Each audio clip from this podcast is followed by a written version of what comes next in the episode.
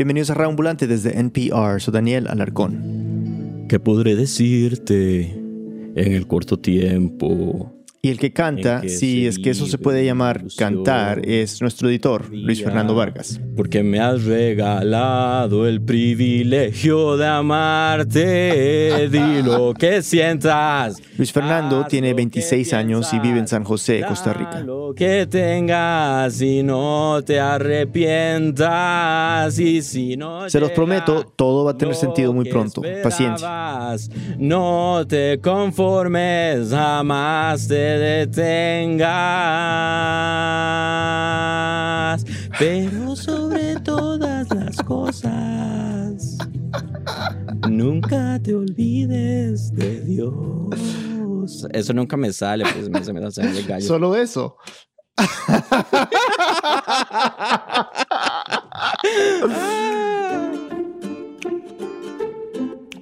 Hay dos tipos de personas en este mundo, a los que les gusta el karaoke y a los que no. Luis Fernando claramente es de los primeros, le gusta y mucho.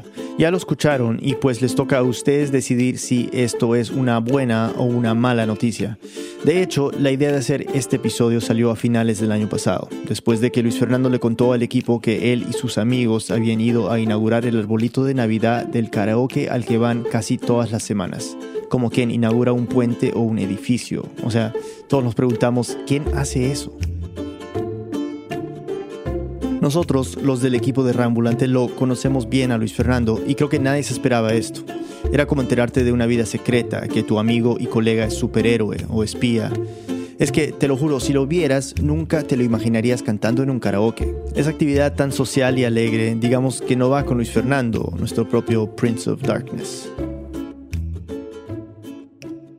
es raro porque yo generalmente cuando me ven soy la persona más antipática del mundo.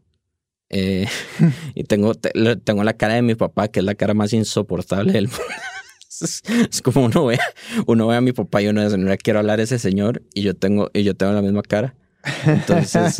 es de esas personas que siempre se visten de negro. Y cuando digo siempre, es siempre. Tal vez algún día te sorprenda con un poquito de azul oscuro o gris, o si está de muy buen humor, una camiseta color café. Y también hay un detallito que resulta ser enorme si es que te gusta el karaoke. Pues todavía el micrófono me da vergüenza. Algo que se olvidó de mencionar en su entrevista de trabajo, obvio. O sea que odia el micrófono, le da ansiedad. E incluso grabando esta entrevista se le nota. Le pregunto cualquier cosa y empieza a tartamudear. Em, la, me, me, contaba, pero eh, lo, extraño es que esa, y, y, y, es un lado oscuro del karaoke también. Nada de lo que acaba de balbucear nuestro querido Luis Fernando tiene sentido alguno. Y si lo encuentras en su estado natural mirando a la nada o trabajando, o sea, no en un karaoke, nunca lo verás escuchando a Mijares o a Lucero o a Luismi o a José José. Su música preferida, digamos que tiene otra estética. música pues industrial, muy agresiva, depresiva, muy de demonios interiores, con letras es como muy in your face. Bandas muy conocidas como Nine Inch Nails u otros géneros más rebuscados. Música noise, por ejemplo, que se traduce literalmente a ruido. O sea, un asco de música, para ser honesto. Ya me delaté como viejito, pero no me importa. Escucha esto de la banda Daughters y dime que no tengo razón. Dímelo.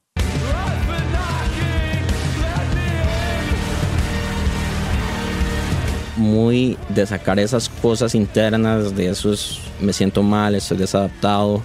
No tanto de desamor completo, pero sí de estoy solo y demás. O la banda Have a Nice Life, que toca lo que él no sabe si es un género de verdad, pero al que le dicen Doom Gaze, y que Luis Fernando describe como el soundtrack del fin del mundo.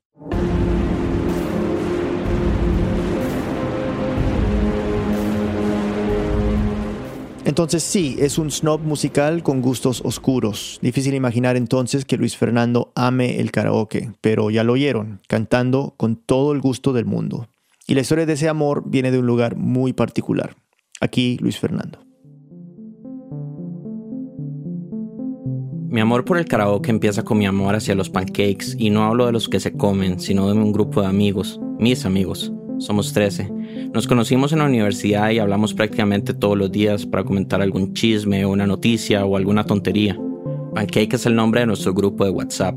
Pancake es un grupo de acompañamiento, es como una familia. Él es Felipe, es uno de los Pancakes. Escucharán a varios de ellos en este episodio, pero por ahora seguimos con Felipe. Ya tenemos más de siete años de conocernos y yo no sé, una vez leí que después de siete años ya la gente se queda por el resto de la vida. Obviamente no tengo ninguna base, ni ningún estudio, nada más lo leí. Tal vez fue un quote de internet, pero me parece chiva. Chiva, o sea, cool. Y sí, es chiva. Esta sale. Como que son esos, como los amigos como incondicionales, como los que uno sabe que después de pedir algo y no es como, ay, como que le van a cobrar un favor o algo así, nada más son, es como, como amistades desinteresadas.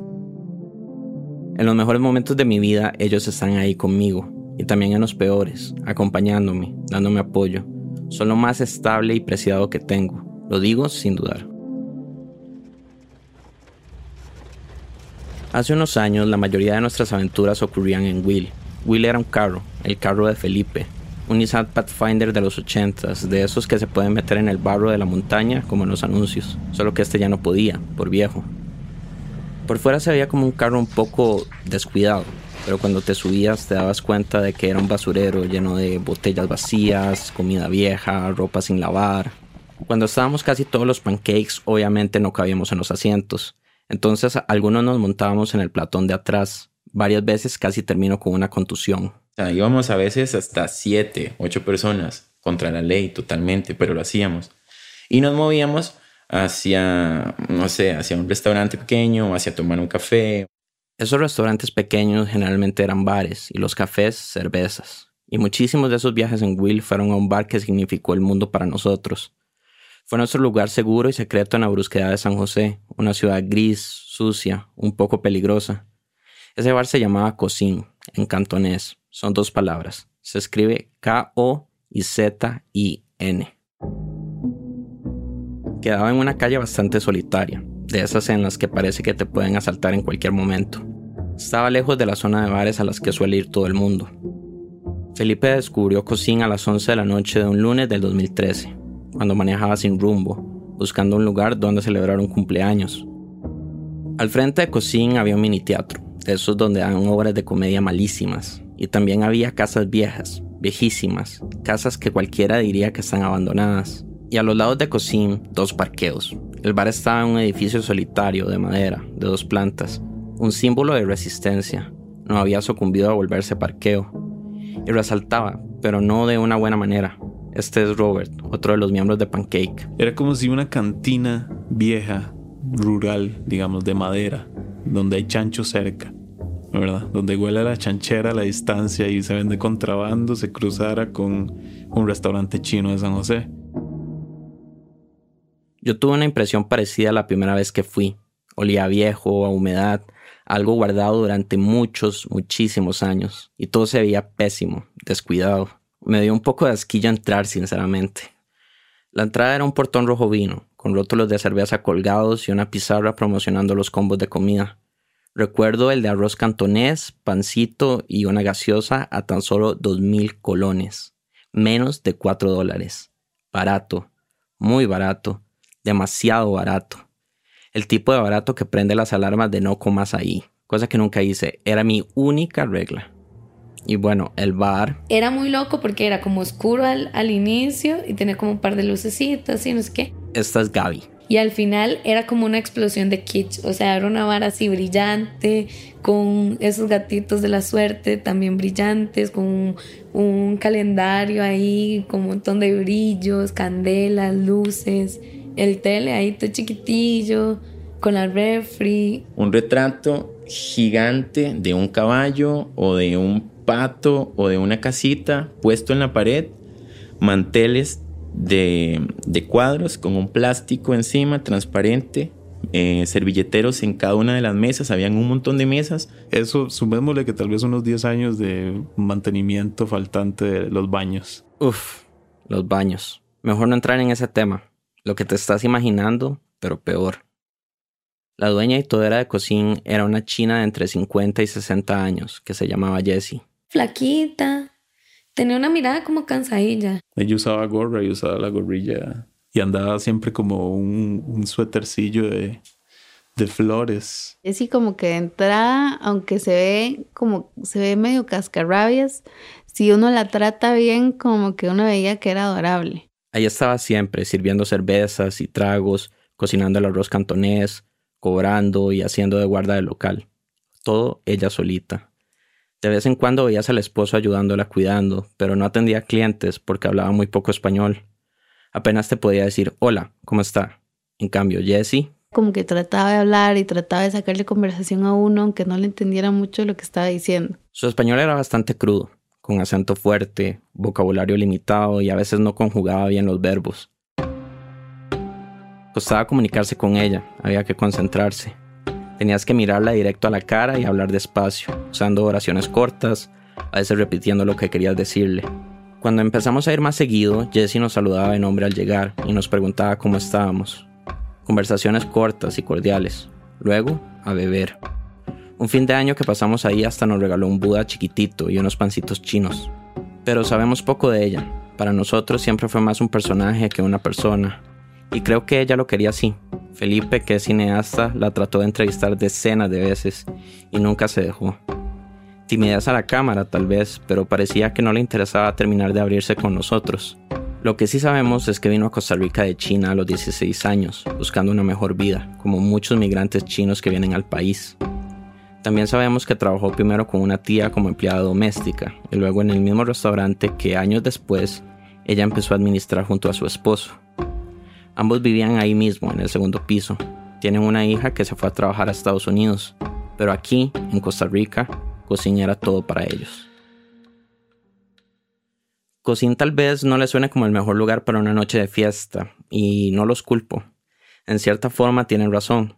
Por ejemplo, la cerveza. Sabía extraña, como que le faltaba gas, y nunca estaba fría, fría de verdad. Y es que Jesse apagaba el refrigerador en las madrugadas cuando cerraba y lo volvía a prender al día siguiente. Y ese proceso de frío, caliente, frío, le hacía muy mal a la cerveza. Pero también era interesante, era una cerveza única en el mundo. Exacto. o sea, en cierta forma, Cocín fallaba como bar hasta en el nivel más básico, con el alcohol. Aún así, los pancakes nos enamoramos desde el primer momento. Para algunos era cerveza rancia, pero para nosotros era artesanal. Había algo tan roto e imperfecto en todo el bar que, combinado con el quiche y la personalidad de Jesse, lo hacía encantador. Felipe, Gaby, Robert y Ale empezaron a ir varias veces a la semana, igual los otros pancakes. Pero había un problema. Bueno, un problema para mí.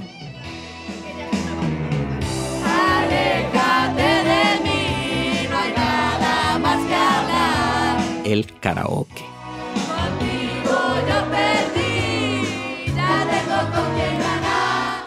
Lo más odiado por mi esnovismo musical. Pero si Luis Fernando quería seguir siendo pancake, se tenía que enfrentar a la música que más odiaba. Una pausa y volvemos. El siguiente mensaje viene de Squarespace, patrocinador de NPR. Squarespace le permite a pequeños negocios diseñar y crear sus propias páginas web usando layouts modificables y otras funciones de e-commerce y edición móvil. Además, Squarespace te permite optimizar tu página para los motores de búsqueda. Ingresa a squarespace.com/npr para obtener una prueba gratuita. Y cuando estés listo para lanzar tu página, usa el código NPR para ahorrarte 10% en la compra de tu primer sitio web o dominio.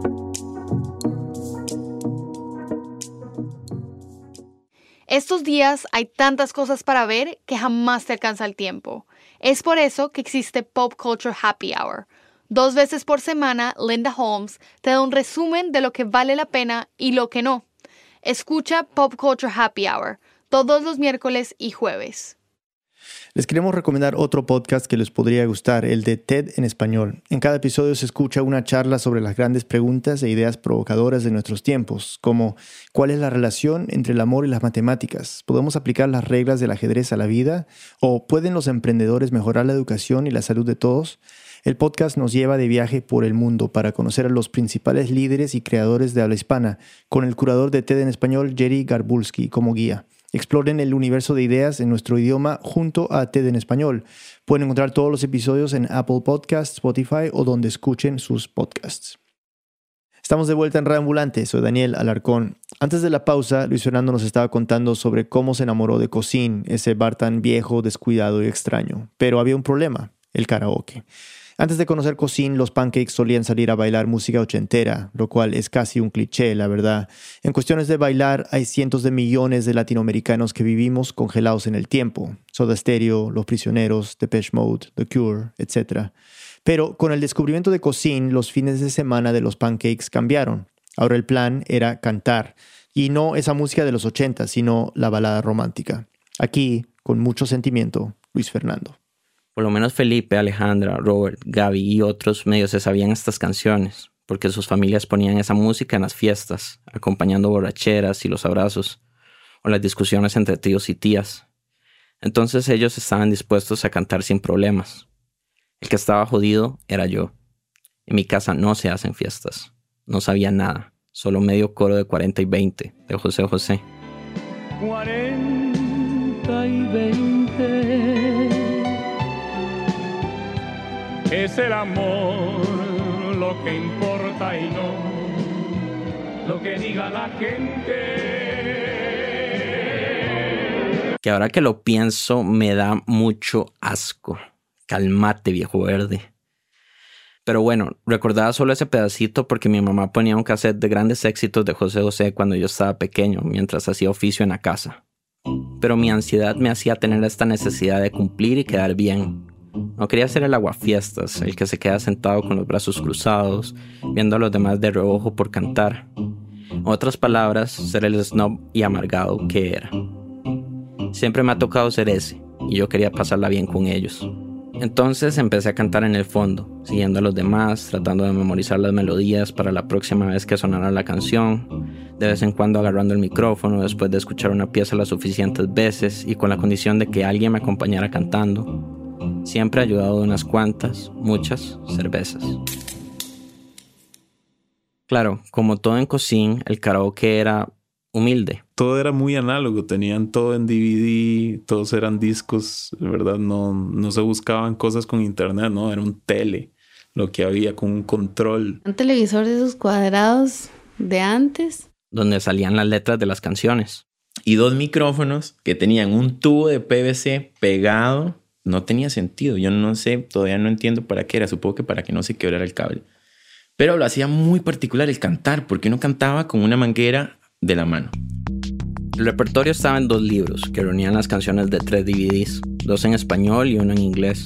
Uno de los DVDs en español tenía canciones modernitas de los 80s y 90s y alguna que otra de los 2000. El otro DVD tenía canciones rancheras y de los 70s que ninguno de nosotros había escuchado en su vida. El DVD en inglés tenía desde David Bowie, Queen, hasta Linkin Park y Blink-182.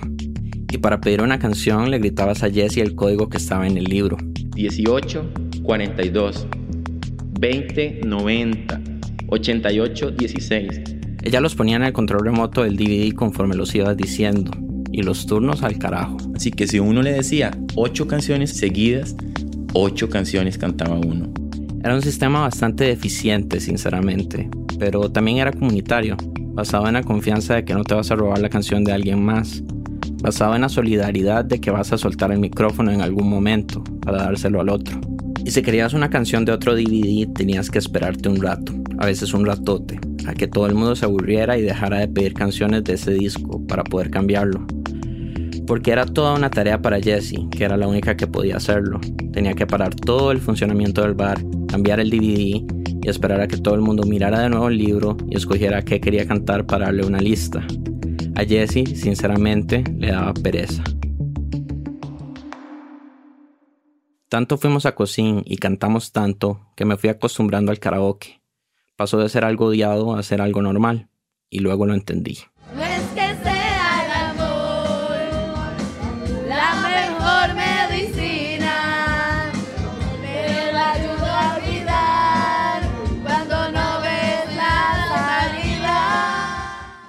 Hay una conexión con tus amigos que nace de que tu voz se pierda en el mar de voces.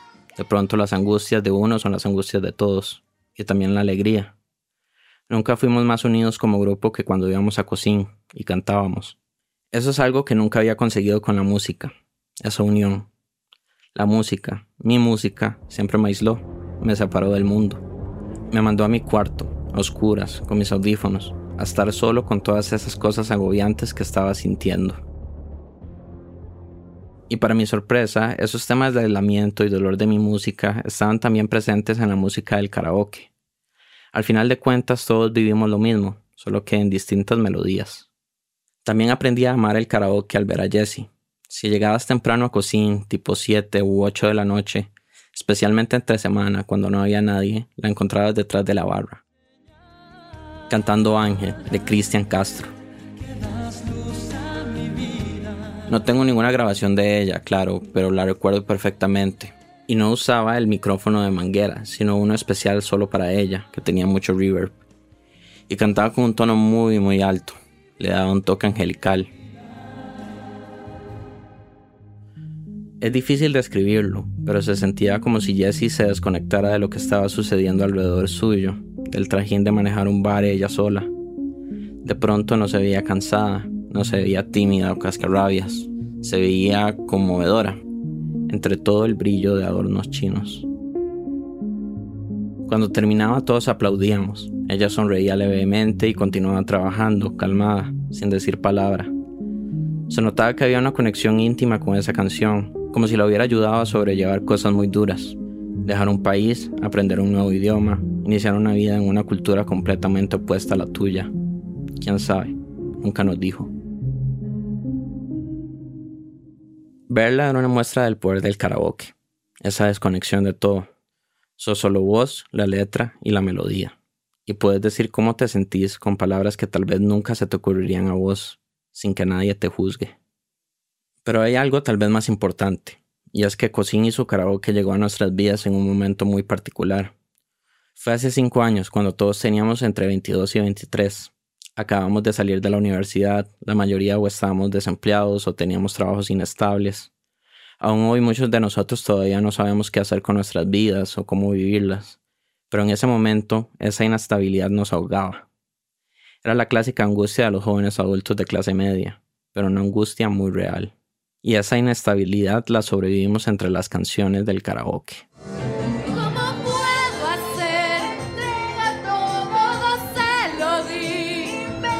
Porque aprendimos a cantar karaoke entre miedos, incertidumbres, amores y desamores.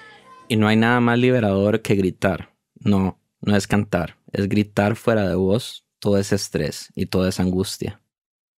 Aprendimos a amar el karaoke porque no cantábamos solos, cantábamos como un grupo de gente que se quería y se sentía igual de perdida. Cocín fue especial para todos los pancakes de una manera distinta pero en ese lugar todos vivimos épocas de tránsito, de cambio. Felipe recuerda desamores, Alejandra también. Robert recuerda dejar de lado los prejuicios contra la música romántica. Gaby empezó a considerar irse a estudiar a Cuba.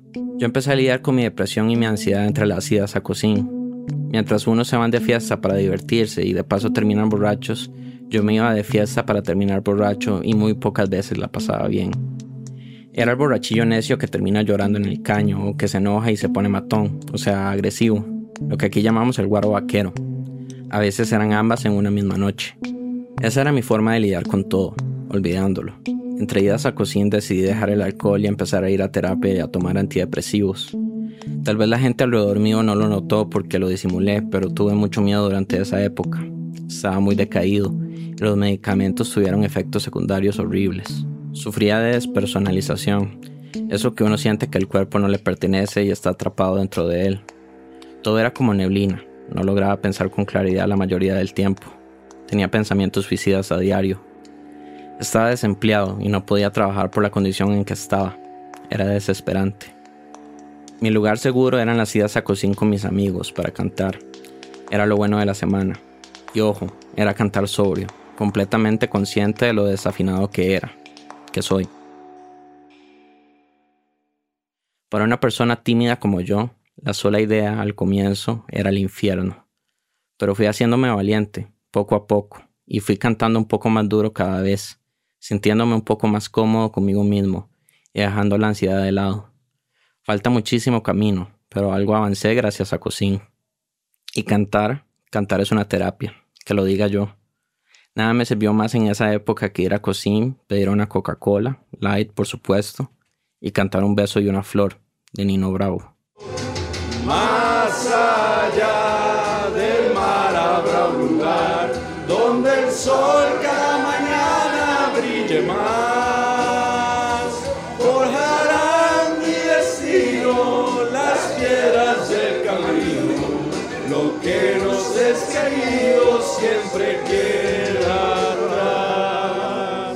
Más allá del mar habrá un lugar donde el sol cada mañana brille más. Es fuerte. Uno siente cosas muy intensas cuando lo canta.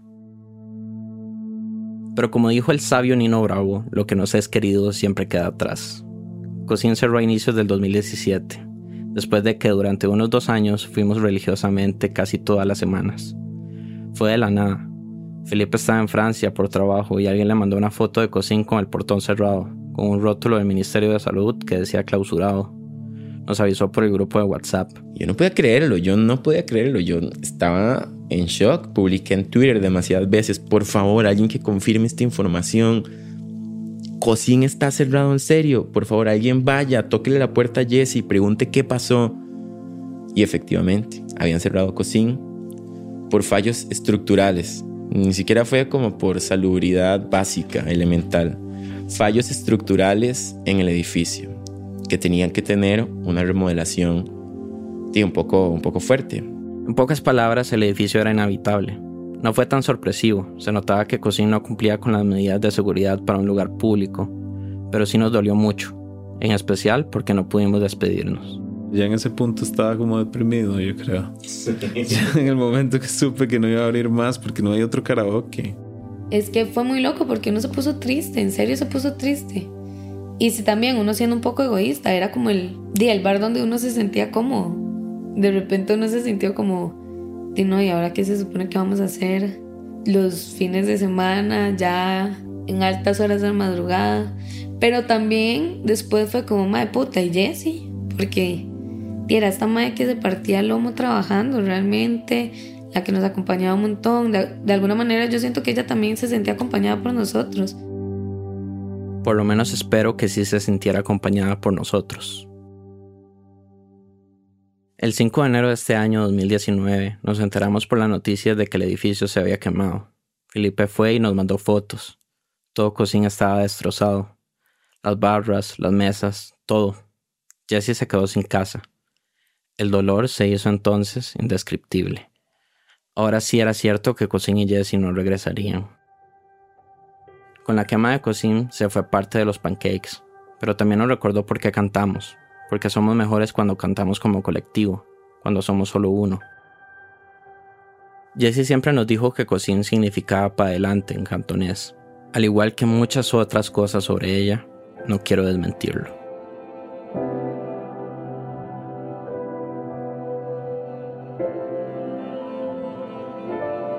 Por supuesto, la gran ausente en esta historia es Jessie. Tratamos de ubicarla, pero desde que se incendió el viejo edificio de Cocín, nadie sabe su paradero. Esta historia va dedicada a ella. Y por favor, si tienes depresión o pensamientos suicidas, busca ayuda. Habla con tus amigos y familiares y considera buscar ayuda profesional. Y si crees que un ser querido está en una situación así, pregúntale, escúchalo y apóyalo. Muchas gracias a Jaime García de la Vasconia por dejarnos grabar los audios de karaoke en el bar.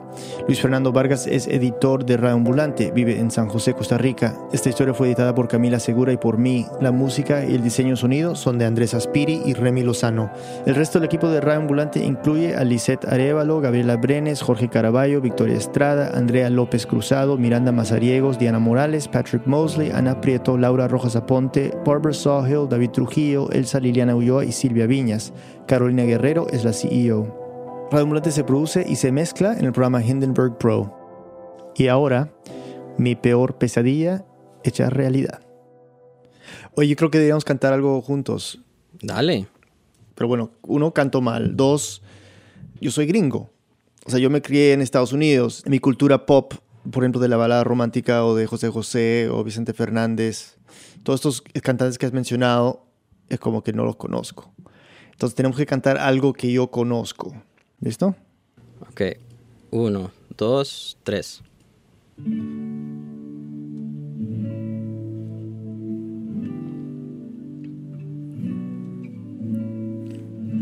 Ya sé que no vendrás, todo lo este que fue, el tiempo, el lo dejó atrás. Sé que no regresarás, lo que nos pasó no repetirá jamás. Mil años no me alcanzarán. para borrarte y olvidar. Y ahora estoy aquí queriendo convertir. los campos en ciudad, mezclando el cielo con el mar. Sé que te dejé escapar, sé que te perdí. Nada podrá ser igual, mil años pueden alcanzar. para que puedas perdonar. Estoy aquí queriéndote, ahogándome entre fotos y cuadernos, entre cosas y recuerdos que no puedo comprender. Estoy en lo que siéndome cambiando un pie por la cara mía esta noche del día y que Ahora queremos escuchar de ustedes. ¿Cuál es su cocina? ¿Cuál es ese lugar que más quieren en su ciudad? No tiene que ser famoso ni turístico. Vamos a hacer una lista de los lugares favoritos de nuestros oyentes, una especie de mapa latinoamericano de lugares imperdibles. Usen el hashtag mi lugar de siempre para compartirnos su recomendación por Twitter o Instagram. Así, cuando estén en cualquier ciudad donde haya un oyente de radio ambulante, van a tener una guía de esos sitios especiales para visitar. Recuerden, hashtag mi lugar de siempre en Instagram y Twitter. Compartiremos varias de sus recomendaciones con el resto de la comunidad. Gracias.